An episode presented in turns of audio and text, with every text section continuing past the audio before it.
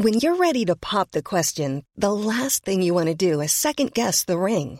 At Bluenile.com, you can design a one of a kind ring with the ease and convenience of shopping online. Choose your diamond and setting. When you find the one, you'll get it delivered right to your door. Go to Bluenile.com and use promo code LISTEN to get $50 off your purchase of $500 or more. That's code LISTEN at Bluenile.com for $50 off your purchase. Bluenile.com code LISTEN. Hey, Dave. Yeah, Randy. Since we founded Bombas, we've always said our socks, underwear, and t shirts are super soft. Any new ideas? Maybe sublimely soft. Or disgustingly cozy? Wait, what? I got it. Bombas. Absurdly comfortable essentials for yourself and for those facing homelessness. Because one purchased equals one donated. Wow, did we just write an ad? Yes. Bombas. Big comfort for everyone. Go to bombas.com slash ACAST and use code ACAST for 20% off your first purchase.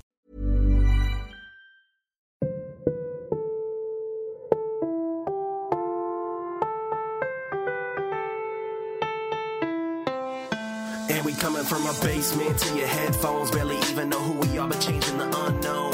In a while, topping the charts. Thank you for downloading the Podcastellanos. Now here are your hosts, Jordan Hall and Eric Wayne. In the background, feeling like I'm never gonna get what I deserve. I'm chilling in the, in the background, knowing that I'm gonna give it everything. What is up, everybody? This is the Podcastellanos presented by Mootz Pizzeria and Bar. Before or after the game at Comerica, stop into Mootz Pizzeria for a slice or a whole pie. You won't be disappointed. We are live once again in the heart of the D, downtown Detroit on Library Street at Mootz. My name is Jordan Hall. I'm joined again by now friend of the, the show and recurring co host. Possibly the only recurring co-host at this point, uh, Alex Urban. Alex, thanks so much for coming downtown with me. I'm glad to be back, Jordan. Thanks for having me. So, what have you been up to these days as summer is now turning into fall? The leaves are starting to change. You know, following our exciting ball club, uh, baseball excitement is back in the Motor City. Uh, summer is my favorite season, but we're as we're transitioning into fall, something to enjoy. There's some exciting baseball races, but uh, you know what? I've had a great summer. Exciting, uh, excited to go back into fall. I'm actually really hoping that this is kind of the last, what is it, September, where we're not like actively in a race of some sort. In some ways, we're racing towards 500, which is fun in its own regard. I'd rather be racing towards a playoff spot, but Yep. you know, you can't, can't get everything you want. Yep. I think the last time we talked, I said if they ended five games within 500, I'd be happy. And you know, they're mean- chasing that. It- there's a potential for them to finish over 500, which would blow my mind. That would be unbelievable. Yeah, like Truly unbelievable. like tell you that at the beginning of the season, there is no chance that you would believe that. Especially not after April. Yeah, especially not after April. Uh, so, for those of you who didn't catch us uh, last time we were here at Mootz, Alex is uh, moderator for the Detroit uh, Tigers Reddit board. So it's always nice when we can uh, get together and make some audio magic. So I figured that being here in a restaurant, it would be a good time to talk about like a a true um, dinner table conversation. Um, I love it. so, according to The Guardian, uh, London newspaper, there is a research professor at Duke University that is working on a toilet that uses sensors and AI to analyze your deposits, so to speak. And they're hoping to have an early model ready to be tested within the next year. It's supposed to uh, provide, and I'm quoting here, information related to cancer and many chronic diseases, and it can give you lifestyle suggestions and tell you when to eat things like more fiber or certain nutrients, or for instance, to work out what food triggered in, and I'm quoting again here, uncomfortable gastric episode. How in on this are you? Uh, at the start, I'm not going to be an early adopter by any means. Uh, I'd like to see some other people, you know, try it out first. But who knows? It could be the next Instagram. You know, you're showing your friends like, "Hey, this is what happened last night. Stay away from the veal at this place." I didn't even think about that. The potential social networking that can go with it. Unlimited potential. uh, we we should start an app. That's definitely. I mean, they're going to need an app developed. I don't have that ability, but you know, I'm sure somebody out there does. Million dollar Um, idea. But like in some ways, I'm like, oh my gosh, that is. It's kind of one of those things. Like, even though we can, should we? But I feel like everything is becoming so health centered and so health. Like it's it's basically just the next iteration of a Fitbit.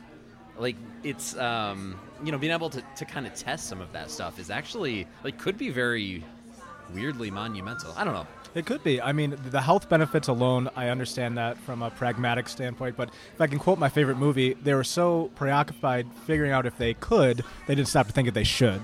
Jurassic Park. Jurassic Park. I, I I thought so, but I want to hear you say it before I made a fool of myself. I don't watch very many movies. you too nailed it. long. You nailed it. Um, I once had the idea for a, a urinal that would give you a readout, like it would give you a moving target that you would try to hit, and then give you a readout of like your stats and your accuracy. Is that and like whatnot. old school Duck Hunter? Remember? Yeah, kind of like that, just with you know a urinal. but uh, it it sadly has not taken off, at least as of yet. You still got a lot of time. So anyway, if there's anyone out That- there, That's who like a Gen Z thing for sure. Generation Alpha. You know, you just got to wait them out. That's true. Yeah, for sure. One of one of the uh, the youngins. Um, it's just a shame. I wish Eric was here to hear that story. I feel like that would have been straight up his Right up his alley, Yeah, yeah. definitely. so if you want to get in touch with us, we are on Twitter and Instagram. I am at hosted by Jay Hall, and Alex is at a urban ninety one. And as always, the Podcastellanos is presented by Mootz Pizzeria and Bar. We are here. Uh, it's the Motor City's only authentic New York pizzeria and is a staple in the Detroit pizza scene and is among the best of the best that we have to offer here in the Motor City. Some of our favorites are the Uptown and the Bronx Pizza, the Bee Sting, and of course the world famous Garlic Knots. And for those who want to spend some time at the bar, they have a killer uh, and well priced selection of cocktails and a great beer and wine selection. Stop in with friends for a few pies or grab an authentic slice from their slice counter. It's going to be an instant favorite. Visit mootzpizzeria.com to learn more or to place an order. And don't forget, they offer two hours of validated parking in the Z lot, which I'm currently parked in. Fourth floor. I believe it's green. I like that they color code them so that you can remember where you're supposed to, to take the elevator to. It is very helpful. As a colorblind individual, I have to pay attention to the number. Really? Interesting. Indeed. Yeah. So, the lights on the like stoplights. Sure. Do you like memorize the location? Can you tell the difference? Like, what, what's going on It- there? It's a great question. So uh, most people that are colorblind are not like gr- shades of gray colorblind. They're partially colorblind. So I can tell a lot of shades. Um, I can tell the differences on a stoplight, but you just have to pay attention to the light.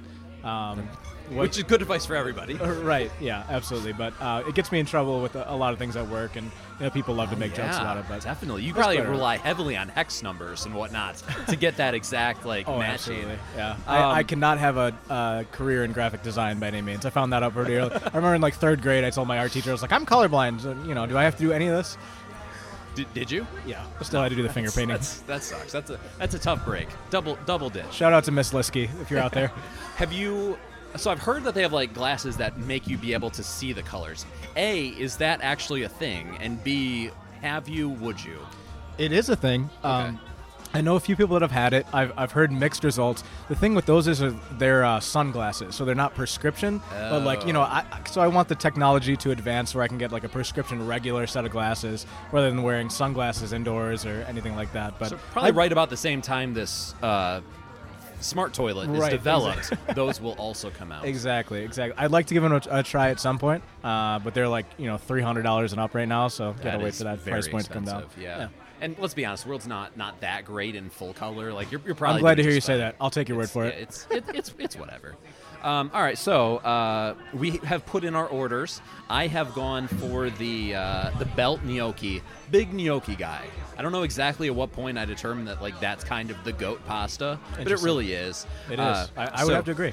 so it's potato gnocchi, pecorino romano, and ricotta and palomino sauce. Honestly, I don't even really know what that means, but the picture looks fantastic. It is one of their staple pasta dishes. Uh, Oh, Mootz yeah. Pizzeria and Bar. In addition to their fantastic pastas, they have uh, hoagies, salads, pizzas, you know, desserts, anything that you want to get, and you got one of the most popular. So what, what did you? What orders did you put in? Uh, so for us, you know, I got a couple appetizers for us to try: the truffled bumblebee, the whipped sheep's milk ricotta, the bee pollen honeycomb fig, truffle honey, and the Tony walnuts bread.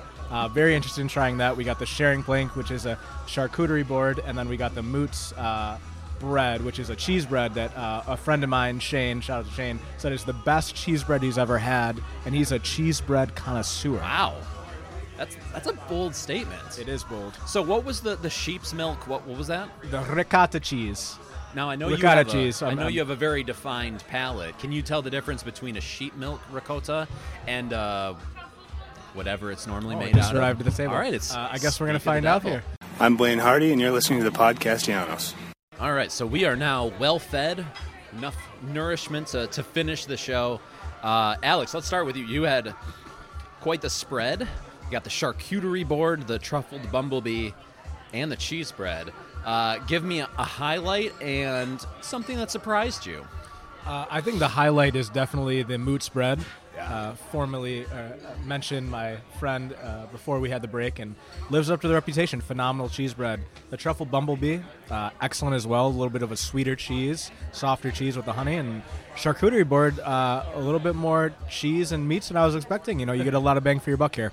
Yeah, it's huge. I'll post I'll post uh, pictures to the social. Like you know, any good couple out for on a Friday night. You did share the apps with me. The truffled bumblebee. I don't know. I told you this. I don't know exactly what I was expecting, but it was not it. But it was very good. You get the the sweet of the cheese and the honey, which is always good. Are you a big honey guy? I am a big honey guy. I feel like eat, uh, honey is wildly underrated. I, I couldn't agree more. It uh, doesn't expire. And uh, Really? back it does not. You know, they found in the pyramids, and this might be wildly inaccurate. But I've always heard they found in the pyramids uh, older honey, and it was still edible because there's nothing in it that can go bad. Yeah, That is wild. My mind is blown. yeah. And uh, you know, I, I like a good condiment sandwich at home when I'm, uh, you know, the wife isn't around and I'm just stuck doing whatever I want. And condiment You're gonna have sandwich. to explain this one to me. Uh, so it's like a poor man's quesadilla, but one aspect of it is peanut butter and honey. Peanut butter and honey sandwich. You know, chop up some bananas if you're getting a little zesty. It's it's really good. It's like eat that with your pinky up. It's like a delicacy. Poor man's delicacy. That actually doesn't sound too bad. Uh, so I got the, tasty. the belt gnocchi, which How it was was, it was fantastic. It was spicy. I wasn't expecting that. I like spicy foods. I was expecting, you know, pasta's usually creamy. I don't really step too far outside of the very, very norm of pastas, but yeah, it was fantastic. Would 100% order again. I told myself before this, like each time I'm going to try and get something different, but that might might test the theory. We'll see. and you did say you feel that gnocchi is the uh, premium of pasta, correct? I do, yeah. I would say it's gnocchi and then fusilli, and then just noodles. love it. Okay. Wow. What, what's what's at the top of your pasta rankings? Ooh. Um, I might have to agree. A little homemade Really? gnocchi. Wow. Yeah, you know it's tough to make. I come from an Italian uh, family, and my grandfather makes gnocchi. It's it's very good, but it's incredibly hard to make. So I can't even imagine trying to make that. Like, just I hadn't really thought about how the gnocchi actually gets made. very labor intensive. Yeah, it looks very labor intensive. Anyway, uh, so baseball is unfortunate. Well, Tigers baseball is unfortunately almost over now. Uh, we were recording on Friday, so 152 games down, just 10 more to go. I feel like the baseball season's always funny. Like from April to mid October, mid, mid excuse me, mid August, it always feels like, well, is this thing ever going to end? Like it is the longest season in the world, and then you get to September, and September one through the end of the year, it's like gone.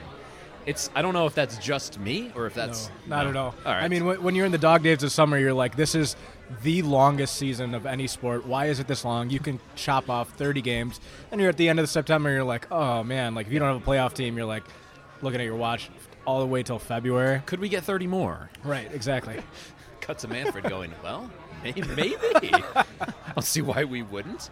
Um, so, Eric and I will obviously do be doing a kind of a bigger picture season recap, uh, stuff in weeks to come. Uh, but I thought tonight we could be a little bit more reflective. Um, take some time to kind of mentally wade through what we've seen this year. Uh, but first, I want to touch on the fact that the fellas just wrapped up two more series wins against division champs in the Sox and the Rays, uh, White Sox, I guess I should say, which brings the uh, September scalp total to two series wins over the Rays, one over the Sox, a two-game sweep over the Brewers. And a 12 and 7 record overall. Now, that is how you finish a season. it's a, it's really exciting to watch. Um, it seems like they're playing up to their competition, and I think AJ Hinch has these boys. You know, they feel like they can win any game against any opponent, and I, I don't know why. Like the Rays seem like an intimidating team to me to play because they always have it together and they always have good teams. Yeah, but for real. to be able to play like they did, and especially you know also the White Sox division leaders. You know they have a really good clubhouse over there. They didn't show any any fear in playing these lineups, and, and they did the job. Yeah, I feel like you really have to give it to. I mean, I always am going to lean towards the the manager and, and the pitching coach, specifically our pitching coach, of getting guys in that right. Like, it takes a mindset to win in September. I feel like it's kind of like the baseball equivalent of a bowl game. Like, it doesn't.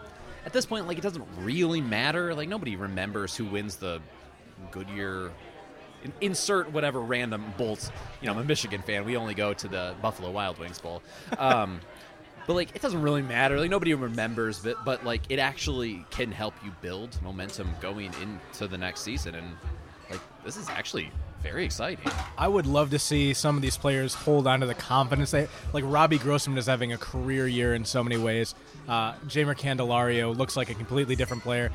Is he going to be the one leading you into a, a title? Absolutely not. But could he be the fourth, fifth best player on a, on a really good team if he keeps up what he's doing? Absolutely. Yeah. You want to see that translate over to the next season, and I think AJ Hinch can make that happen with what, the tweaks he's making. Whatever he's doing is working. yeah definitely and i mean you talk about both those guys being third fourth fifth best players on the team like good rebuilds kind of tend to build that depth and then complement it with pieces once they get close like i'm not saying that chris will but we're in a position for like that actually to be the play Yes. you know when torque comes up riley comes up and then you throw in a Correa, like all of a sudden Jeimer as the, the fourth behind those like that's not bad it, it's really exciting. It almost feels a little bit like 04, 05, where you got you got something bubbling. You know, not too many people are paying attention, but you want to sprinkle in a little of that zest, a little of that those free agents, complement and supplement what you have now, and then hey, let's go for it. The sky's the limit. I want playoffs next season, Jordan. Oh, that is a bold. That's a bold shout. All right, so I, I mean, I definitely do too. Put a put a handicap on that. What are you thinking? I'm, I'm it actually happening. I would. I'm anticipating they will compete for the first wild card spot. Uh, one of the two wild card spots. I don't think they're going to be division winners. I think the White Sox the next couple of years are going to have that unlocked. They look like an absolute juggernaut. Uh, but you know what? With a couple pieces here and there, some health, they could be. They could make some noise. I agree. Yeah, I would say it's like, I think like forty percent chance of trying to snag one of those wild cards. Unfortunately, I, I I don't see us competing with the White Sox for at least another year. Right, I agree with and that. then when you have the Rays, the Yanks, and the Sox all in that same like, it's going to be tough. But you know, you got Mize, you got Skubal, you got Fetter. Like, it's time to roll. It's time to roll. I'm sick. I'm sick of waiting. It's time to roll. I'm, I'm right there with you. I want to see it, and uh, Chris Fetter is going to lead us to greatness. You heard it here. Uh, so the whole season's been, like we said, kind of a, a bit of a pleasant surprise. Who are some of your specific pleasant surprises coming out of this uh, overall positive 2021 campaign? Absolutely. If I could hand out flowers, uh, first, Kyle Funky K Funkhouser. You know what? He was kind of lost starter in the minor leagues. Comes up, gets some help from Chris Fetter, and he turns in a, as of today, 3.25 ERA, 1.3 WHIP, which is all right. He's got a 1.1 WAR and one save. You know, those aren't spectacular numbers by any means, but from where he was, a fourth Oh, round yeah. pick, you know, he was the first round pick of the Dodgers, whenever, but he has really cemented himself as someone that they can build off of. Even from where he was like two years ago, or maybe Right. even one year ago. Like, I did not see a, a positive war season coming from him. No, no. And all of a sudden, he's a full a full one. Like, it's incredibly promising. Yeah. Uh, another bullpen guy, Gregory, uh, in quotes, he was an all star, Soto. He uh, was. 3.39 ERA, 18 saves, 1.3 whip, 1.44 war. Uh, potentially be the guy that you would hate to see on another team. One of those guys that I think you look at the other team and you're just like, really, like, you know, grind your gears and you just like hate to see him on the mound because he mows down your team every time. But I think he could be that guy because he's wildly effective, right? He's, Yeah. He's bounced the ball all over the place, but he can throw absolute heat. And then, uh, of course, my, my third flowers go to Akil, literally a Rule 5 pick Baddoo. uh, he's fallen off a little bit recently, but 2 point, uh, batting average, .778 OPS, 13 home runs, 1.5 WAR. Is he growing into a potential everyday player? I ask you. I, I think he is. Like I think he'll for sure come into next year with the chance to win that spot. And I, obviously I everyone it. would love for him to do so. The question I pose back to you, and Eric and I have discussed this before, is he the greatest Rule 5 pick of all time? Ooh, that's a great question. I think he is the greatest Rule 5 pick in Detroit Tigers history. Yeah, definitely. Um, I'd have to really look back because I, I feel like I've done research before, and there's been some All Stars when they first started the Rule 5 draft. I could be mistaken, but he is the best that I can remember by a long shot. Yeah, I feel like it's typically like it's mostly just a crapshoot, and we've pulled something that is far from uh, far from average out of that. And you know what? I, I harp on Al Avila all the time. Have to give him credit here, or whoever made that pick, who identified Akil Baddoo because he is not on anyone's radar. Yeah, there was a lot of guys. I can't remember at this point. I feel like there's been so many years that they've taken somebody we didn't want in the Rule Five pick or Rule Five draft that there was like a lot of guys that people, the Tigers fans, were like, "No, take him, take him." And yeah, I, cannot say that I'd ever heard of Akil Baddoo prior to can't either. that one day in what December. Um, I, well, I would love to hear your pleasant surprises. Uh, my pleasant surprises actually read fairly similar. Um, I had Baddoo and Funkhouser. Tyler Alexander's the big one for me. Like, Yes. I kind of like. I feel like I say this every time I talk about Tyler Alexander. I thought he was like kind of a fancy Blaine Hardy, like just kind of like maybe ever so slightly better stuff. But at the end of the day, like a lefty swing man. But he's actually shown the ability to maybe be a little bit more than that. Like he's not an elite end starter. He's never going to be a opening day guy. But I think he could be part of the rotation on a fairly like dependable basis next year. And based on some of the injuries, I, th- I think he's going to have to be. So he, he's been a, an excellent soldier in the fact that he's taking the ball whenever they'd ask him to do it. And I think you bring up a great point. People want like the amazing strikeout numbers and the guys that can throw high heat and you know number one, two, three starters, and they think anything less than that is, you know, there's something to be said about a solid, quality, dependable fourth, fifth starter that you can count on every day. You think back to those years of, uh, I don't know, Rick Porcello, Yeah. uh, Drew Smyly when he was really good, things like that. You know, you can't have a rotation of even Armando. Galar- Galarraga, Exactly, yeah, right? for You- sure. Somebody that can take the ball every fifth day and, and throw you decent innings and eat up some innings for you. That is invaluable, and that's something that every team needs as they move forward into uh, in, into a competitive team for the playoffs. I feel like you contrast that with what happened directly after those guys, your Brad Pennies and your Mike Pelfreys and basically everyone we've had since. Like it makes a big difference when you can't round out a rotation. And yeah, If I can be so cliche, you don't know what you have until it's gone, right? yeah, for real. Yeah, I was fairly vocally not a Galarraga guy. When he lost the well perfect game or, or no hit, whatever it was, I actually laughed out loud because I thought it was funny.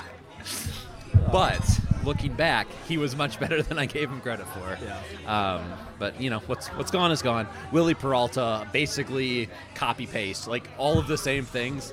I I don't know what kind of voodoo Chris Fetter is working with with Wily Peralta, but continue to work said voodoo. Wily Cy Young, 15th place. Uh, Peralta, like what? I am shocked. I'm uh, delighted, and I'm hoping that he'll bring him back next year. I hope so too. Plus, he's he's kind of one of those like he doesn't. He doesn't have that like professional athlete's body, and he kind of gives hope to all the rest of us, like just normals. Like, yeah, dude that looks like that can go out and be a professional athlete. It's an I mean, everyday hero. Yeah, I mean, I'm sure he's in a thousand times better shape than all of us, but just looking at him, you know. Uh, all right, so let's move on. Oh, and Eric Haase. The story is just unbelievable. Hometown hero. Love him. Uh, guys that have disappointed you. So we talked about this a little bit in the break, and I had kind of forgotten some of the guys that had, had left the team early in the season.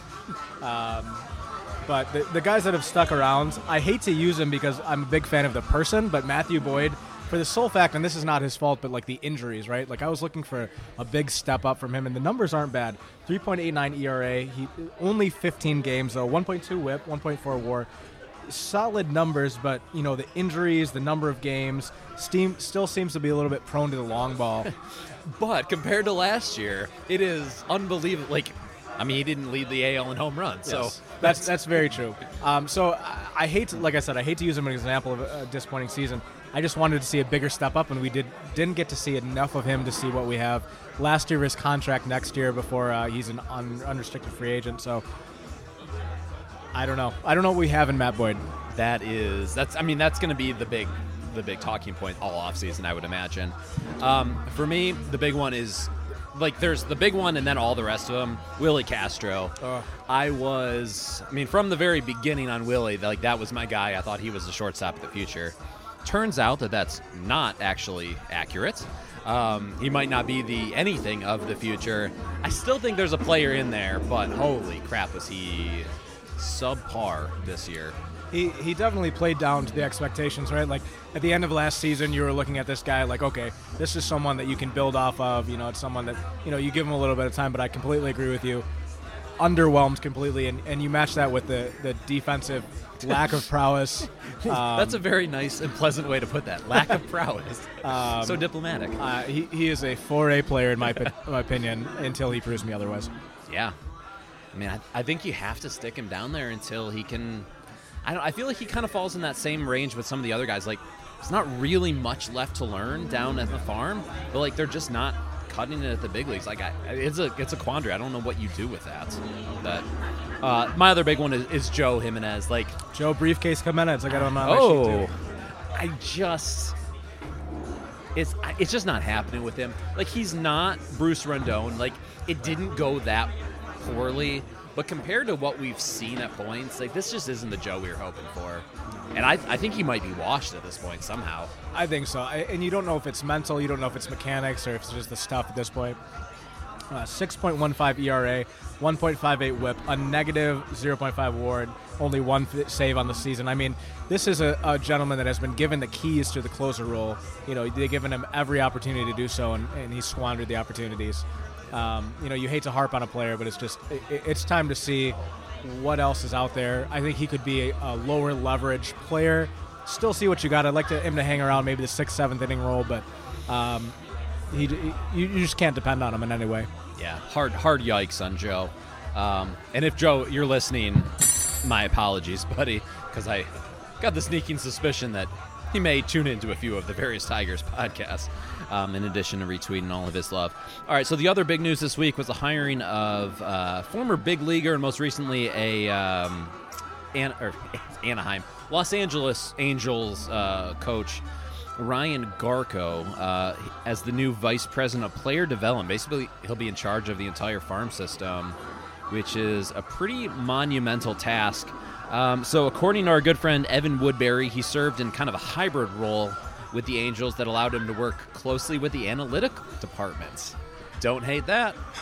I don't. I, it's what this organization needs to take the next step, right? Like they have this this analytical department or machine called Caesar. It's kind of nebulous and no one really knows what's I going love on there. it, though. Right? They went from the Stone Age Yeah. to you know, okay, they're starting to keep with the re- compete with the rest of the teams, but. When I hear analytics tied with this position, that's all I want Yes, to hear. definitely.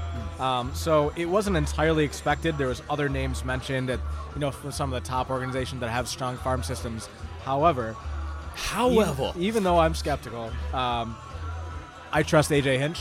I think he had a strong hand to this. I hope he had a strong hand to this. Yeah, for sure. And you know, I'm willing to be patient and see what this this guy's got.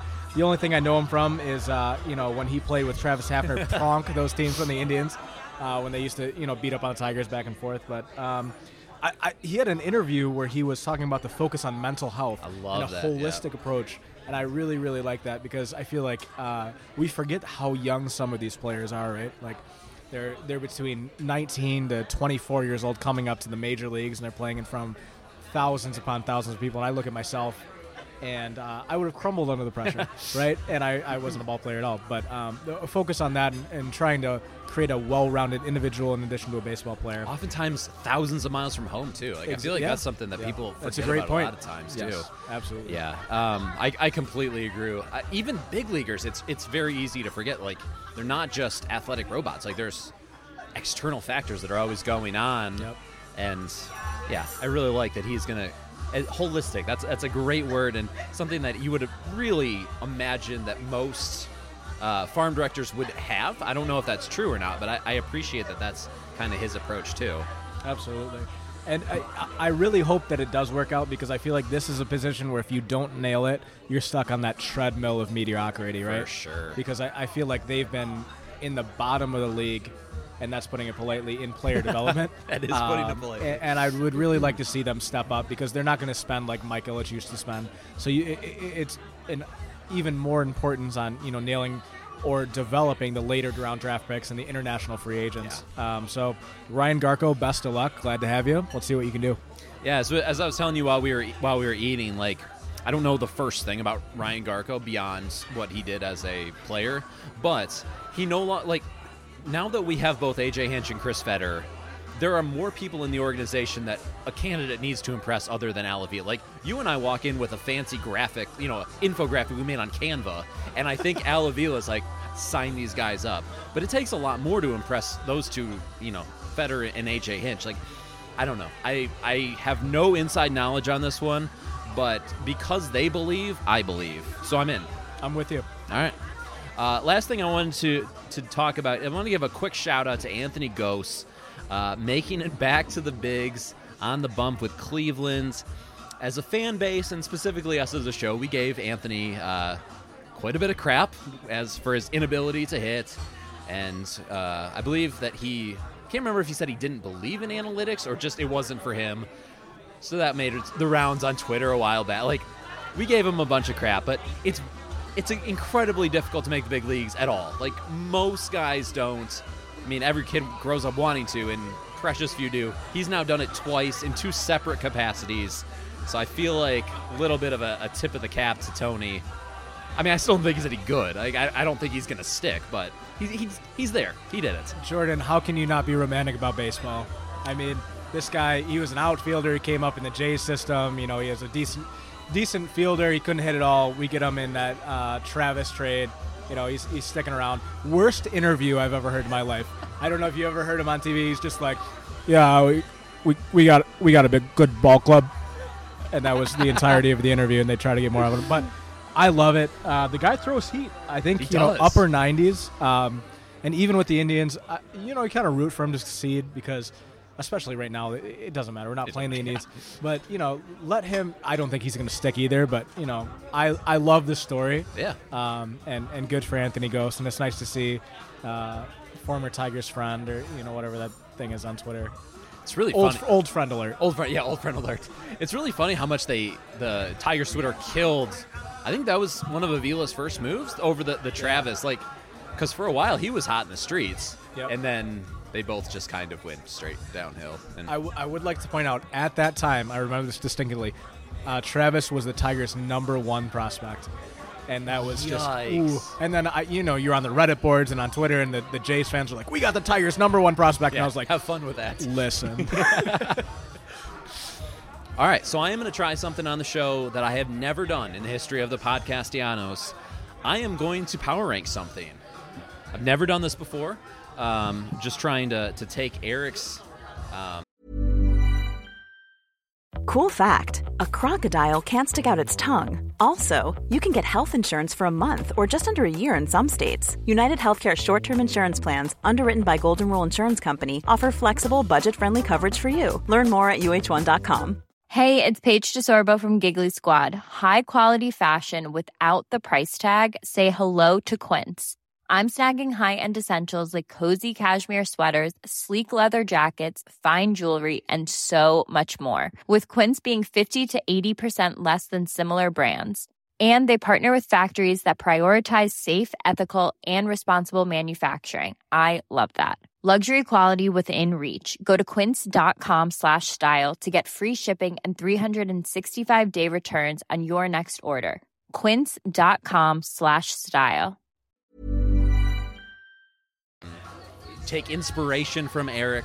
Um, so we'll see. These are the top seven and bottom three TV sitcom characters. As many of you know out there, I don't I don't watch movies; they are too long. So my medium of choice is, of course, the sitcom because every episode is wrapped up in 20 minutes. You don't have to have a whole long time commitment. So here are the top seven and bottom three. Uh, number seven is from Silicon Valley. I'm going to ask you, have you seen all of these shows before I go into the big long spiel on all of them? Have you seen Silicon Valley? I, I've not seen that one." All right. So number seven is Jin Yang. Um, he is the lack of facial affect and the way that he becomes kind of this like mob boss Don is very funny over the course of the seasons, and uh, the way he delivers the "Ehrlich is dead" line, which spoiler alert, um, yeah, very funny. All right, number six. Arthur Spooner from King of Queens slash Frank Costanza from Seinfeld. Oh yeah, All right, so that's a classic. Jerry Jerry Stiller, right? Yes, yep. Yes. That he recently passed, didn't he? what? Uh, did he recently pass, or is he still with us? He very well may have. I wouldn't necessarily know. I, I, I take your knowledge on the subject over my own. Um, like in the two, so uh, Arthur Spooner's from King of Queens. Like he's basically the same character. I, I don't know that he's capable of doing anything more than just like kind of his rage. Yes. Uh, he says at one point, "Would you believe that I had a silver dollar collection?" um, You can hear the voice in your head, Yes. though, right? um, number five. Have you seen Dave on FX? A cou- just a couple episodes. Okay, yeah. so uh, for those at home, it's about a. It's like it's kind of like Seinfeld for millennials. It's about a rapper named Dave that's. It basically just follows like a semi-fictionalized version of his life, and his hype man's name is Gata, who basically all of his lines are like a stream of consciousness, but like of a lunatic. It is so fun. Like he just rattles, boom, boom, boom, boom, boom, boom, boom. He's very funny. Uh, so number four are the fellas from New Girl. Have you seen New Girl? I have seen New Girl. I am a avid. Well, I used to be in my younger days of True American. Oh, have you ever played that game? I, It- I mean, I've seen it played many okay, times it- in the it show. It is a real game. It is For- a real game. For the listeners at home, it is a board game of furniture. Like, don't touch the floor; it's lava. but you drink copious amounts of beer. which they play I don't know four or five times throughout the. Yes. I I feel like that is kind of my favorite modern sitcom. Like that that's my go-to. Seinfeld's like probably the best ever. I'm not by by me- no means a historian, but so New Girls is definitely my favorite. And like the the, the boys in that are really what make it. I would say Schmitty and and Nick Miller. It's a very underrated show. It, it is. I feel like everyone's oh The Office, which to, The Office is very funny, but New Girl's on Netflix. You should give it a try. Um, the way Schmidt is constantly like mispronouncing words and his chutney and and whatnot. Um, let's see, where are we at? Number three uh, is from Schitt's Creek. It's Alexis Rose. Have you seen Schitt's Creek? I have seen Schitt's Creek. Um, I feel like it's very difficult to kind of pull off like that half snob, but also like not really having any idea how the world works. David. yeah, exactly. Yeah. She, that actress, you know what? That entire cast absolutely nails it. It's- yeah, it's such a good show. Um, Canadian, you know. Is it really? Yeah. No idea. I had no idea either. I didn't really even know Canada made TV shows, but that's what I got. Um, I, I love it when she boops people. It's made me start boot people. Uh, number two is Roy Kent from Ted Lasso. Have you seen Ted Lasso? I have not seen it. So Uh, it's on my list. It's getting all of the love in the world, which it should. It's it's an incredible show. I feel like people have maybe gotten a little bit carried away with it, but it's it's excellent. But Roy Kent is a uh, he is the aging player that is annoyed by everything. It's basically just a ball of rage, and he takes swearing kind of and turns it into an art form. Uh, what else do I have here in my notes? But he also is good-hearted. Like, yeah, You love I. I imagine that you will also find Roy Kent very funny. Uh, and then number one is Kramer from Seinfeld. I think he's just the best TV character ever. Like, they're all basically all of the classic Seinfeld scenes. I feel like he's in the heart of uh, the Fusilli Jerry, the little Jerry Seinfeld. Like the physical comedy or whatever is is pretty good. Uh, I feel like he is very much one that current shows try to imitate. Yes. but they have a hard time kind of getting it because you know they're not the original. Um, all right, so those are the top. Oh, I was supposed to give you a guess at what number one was. Would you have guessed Kramer? Maybe. You could Kramer, just- Kramer or Michael Scott? Oh my, yeah, he's he's in my honorable mentions. Um, all right, so bottom three. Third from the worst is Marie Barone from Everyone Loves Raymond. she's Yes. so Everyone's favorite mother-in-law. yeah, she's so cringy and like I I understand the purpose of her character, but I feel like a lot of times it crosses from like funny to oh, I'm actually uncomfortable with what's going on right now because of her. Yes. Anyone who has Italian heritage has that woman in their family, whether it's an auntie, your mom, your mother-in-law, your grandma. There is a Marie Barone in every Italian family. That's funny. I'm I don't have any any sort of Italian influences in my life. It's good to know. I'll keep an eye out. In the best of ways, but it lives up to that reputation. Uh, so second from the worst, and this isn't a sitcom. I just wanted to get this hot take out there. But both of the Gilmore Girls, they just drive me nuts. Have you seen the Gilmore Girls? Uh, not much of it at all. well, that's it's one of Whitney's favorite shows, but they're they're both just the absolute worst. so they're they're so stuck up and so like better than everybody, and in their dealings with like literally everyone and everything, they're so stubborn and over emotional and petty. I just despise both of them. And the last one, uh, i the worst This is TV the- the bottom, the worst This is, TV this is the worst of the worst. Okay. Ross from Friends. Wow. Okay. Hit the nail on the head. I could talk about this topic all day. Please do. Uh, Take- Ross from Friends, easily the worst. Are you kidding me? Jennifer Aniston, hash, you know, Rachel on Friends. There's no way. Paleontologist, get out of here. Nerdiest guy in the world. Can't stand him. I hate his apartment. I hate his hair. Hate everything about him. David Schwimmer's a nice guy, I'm sure. Ross, absolutely not. Yeah, I yeah. I have incredibly strong feelings about Ross from Friends. copy paste. I feel like all you need to know about Ross is the hi. He's he's It's just just the Opie, worst. and I'm just yeah. I don't know. it's Um, so bad. Also, I think he was a terrible match for Rachel. I couldn't agree Like, more. Uh, he's so possessive and he's so like selfish and he didn't want to support her career. Joey was the play there. Like they made so much more sense together. I love Joey. I, I, I thought he had a great heart. I know they made him out to be a dummy, but you know he was, he was a good guy. He's street smart. Just, Yeah. just two different things. Yeah. It's fine. Ross. Uh, he did give one of the, the best lines that show and pivot, you know. But other than that, hate you, Ross. Yeah, yeah. We both do. Hello, this is Eric's mom, and you're listening to the Podcastellanos. All right. So let's move on to Twitter questions. The first one comes in from our buddy Adam Dubbin. He says, It looks like Matt Boyd's time with the Tigers might be over. Do you want to try and keep him around until he's healthy again? Or should the Tigers just move on? What do you think? I think Matt Boyd, the person, is uh, one of the best leaders you could ever want in your organization on your team.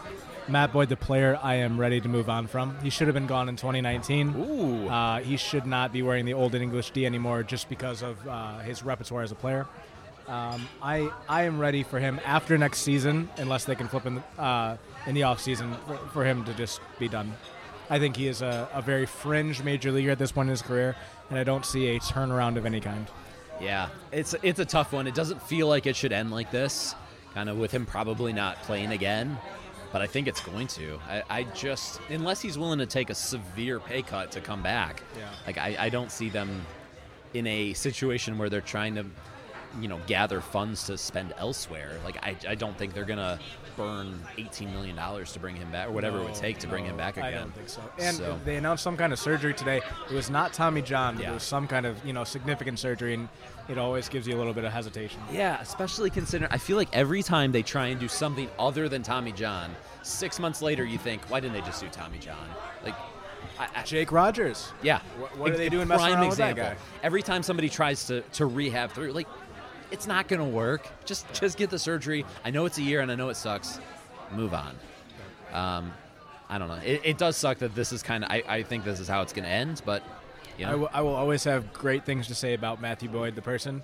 Uh, I, I really do think that he is he represented the city very well, but um, I'm ready for him to no longer be a Tiger. And it is wild how, like, he was the piece that came out of that David Price deal. Like, Norris was he was the hot prospect, and he, I mean, basically nothing there. All right, next one is from Rogelio Castillo. Uh, excuse me. Says favorite MLB City Connect uniform. I, I did love this question. So my favorite, the Arizona Diamondbacks, the Serpentine jerseys. I thought they were a hit. I really liked them. I thought they were great for uh, the organization's aesthetic. And uh, my least favorite is also my least favorite team in the major leagues because David Ortiz broke my heart at one time. Boston Red Sox. Yes, they're not even the right colors. It's abs- Yellow. It's absurd. As much as I dislike the Red Sox, I can appreciate their whole thing, like the, the Yeah. jerseys and the logo and everything like that. It's classic. What are you doing with yellow and blue? Unbelievable. What are you doing? Completely agree.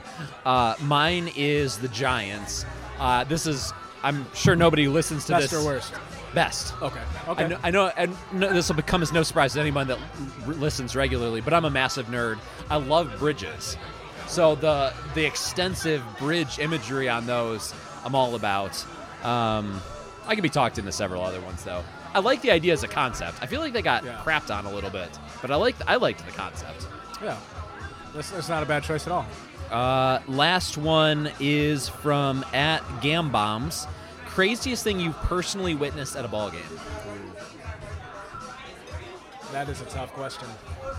Uh, I, I remember distinctly some man watching the game with his shirt off, and people were booing said man. I, and they were saying, "Put your shirt back on!" Boo! And then he proceeded to get up, walk up the stairs, sat behind the people that were booing him with his shirt still off, Of course. and just leaned back and put his arms over his head. And then he just starts chatting with them. And I thought it was going to be a brawl, but you know, I think they were all just drunk and had a good time. I think that's how you what uh, influence people, wi- make friends and influence people. I think that's that's how you do it. Possibly. Keep the shirt off though, obviously. Obviously. Obviously. Um, so last spring training before um, COVID like shut everything down. So kind of that time frame was out in the outfield with actually Adam Dubbin from one of the previous questions and our buddy Keenan Carter. Um, and it was batting practice and a fella like it was an old person because it's Florida and everyone down there is old person got hit in the side of the head with a home run ball because it, the ball was jumping out that day Wow. and I swear there was gray matter on the ground. Oh my gosh. I don't think that's actually true, but like he That's very scary, He took though. it s- square. Wow. So it wasn't like actively within the playing surface, but I was like, Was he concussed? What was? I would imagine so. Okay. He, they, I think like the stretcher took him away or whatever, Oh, wow. but yeah, it was That's it was a whole thing. Yeah. It was blood and yeah, so so that's that.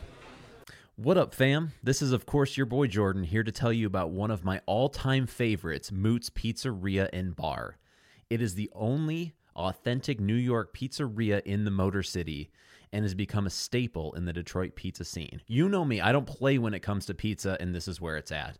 Amongst the best of the best that they have to offer are favorites like garlic knots, the Uptown and the Bronx pizza, Gemelli pasta, and that chocolate lava cake is hotter than Andrew Romine in April. And they have some killer cocktails and a great beer and wine selection. Stop in with friends for a few pies and grab an authentic slice from the slice counter. It's going to be an instant favorite. Visit mootzpizzeria.com to learn more or to place an order. And don't forget, they validate two hours of parking in Lot Z. Tell them Jordan and Eric sent you. Uh, that's about all we have for today. I, I do have some honorable mentions for my power rankings because Eric does that, and I felt obligated to do it just like he does. Some other ones: uh, Jason Mendoza from The Good Place. Okay, good one. Are you do you like The Good Place? I love the Good Place. That was a great show. Yes. I Very- thought it, it ended on a, a weaker note. Um, It was always going to be a tough one to end. Yeah, though. I agree. Like, I don't I don't know exactly what you do with that. I'm, I am a big fan of that show and all the all the uh, main players in it. yeah, definitely. Uh, Blake from Workaholics. Yep, good one. Uh, the janitor from Scrubs. That dude's just a maniac. I yeah, Janitor from Scrubs was one of my favorite shows of all time when I was younger. Uh, yeah, that that is a great one. Did you know that in the first couple seasons he was supposed to be a figment of JD's imagination? Ooh, that would have been good too. Yeah, so he didn't actually interact with any of the other people on the cast until the later seasons because it was supposed to be just you know. That's J- funny. yeah, absolutely. There was some very. I feel like there were some very funny people that had some very funny ideas with that show. Um, the, the mindless peons, Ted's uh, acapella group, came to my college, and I went to go see them. wait, so they're real? Yeah. Well, Oh. I mean, you know, those guys just kind of do a, Right. rotating show together. Uh, but yeah, we went to go see him. Uh, rest in peace to Ted. Oh, Ted's dead too. He, he passed. And you are killing everybody I'm, in my I'm life. very- I'm so sorry. Knock on wood. He was. He couldn't have been that old. No, I, I, you know, I think it was some kind of illness, but uh, he was hilarious. R.I.P. Ted, man. Yeah. Uh, let's see. Do you watch Brooklyn Nine Nine? I've never seen it, but I've heard it is the best show that I'm not watching. That's probably. It's probably true. I, I don't know what shows you're not watching. It is. It's good. Let's leave it at that. Sure. but I ha- I tabbed Gina Linetti and Captain Raymond Holt, both fantastic characters, and finally Michael and Dwight from The Office because Yep. it's it's the classic and they are. I mean, Michael's the show for the first five seasons, and Dwight's the show for the other whatever seasons, basically. How did you feel about Will Ferrell in the show? I was not a huge fan of D'Angelo Vickers. I, you know, I didn't think it was a fit. I thought it was fine because, you know, I feel like they didn't really know what to do to bridge between Michael Scott and Andy, um, and they tried a few different things, and the character is fine. I just didn't think it really fit the show, and then he gets you know, basketball hoop falls on his head and then he's gone forever. yeah. Um, so it, I felt like it that part was fitting for his character, Yeah. just like in and out. And Yeah. It was pretty good. I had such high hopes when they saw I- it, like it- that it was Will Ferrell. Oh yeah, I mean it's And a then- huge name, and you're like, okay, this is gonna go. But yeah. It did not. But anyway, still an absolute classic. Well, Alex, thank you so much for coming down to the D with me, hanging out at Mootz Pizza. Uh, once again, thanks to, to Mootz for not only sponsoring the show, but also hooking us up with some absolutely fantastic food. Thank you. Uh, it, it's been an honor. I was really excited to join again, and uh, appreciate the opportunity, Jordan. If you want to get in touch with either Alex or I, I am on Twitter and Instagram at hosted by J Hall. Alex is at A Urban91, and the show is at Podcastellanos. With that being said, we will catch you guys next week. And eat 'em up, Tigers. Eat 'em up. Go Tigers. This has been a production of the Alpha Dog Podcast Network. Find more shows at alphadogagency.com slash podcast. Even when we're on a budget, we still deserve nice things. Quince is a place to scoop up stunning high-end goods for 50 to 80% less than similar brands. They have buttery soft cashmere sweaters starting at $50, luxurious Italian leather bags, and so much more. Plus, Quince only works with factories that use safe, ethical, and responsible manufacturing. Get the high-end goods you'll love without the high price tag with Quince. Go to quince.com slash style for free shipping and 365-day returns. Planning for your next trip? Elevate your travel style with Quince. Quince has all the jet-setting essentials you'll want for your next getaway, like European linen, premium luggage options, buttery soft Italian leather bags, and so much more. And is all priced at 50 to 80% less than similar brands. Plus, Quince only works with factories that use safe and ethical manufacturing practices.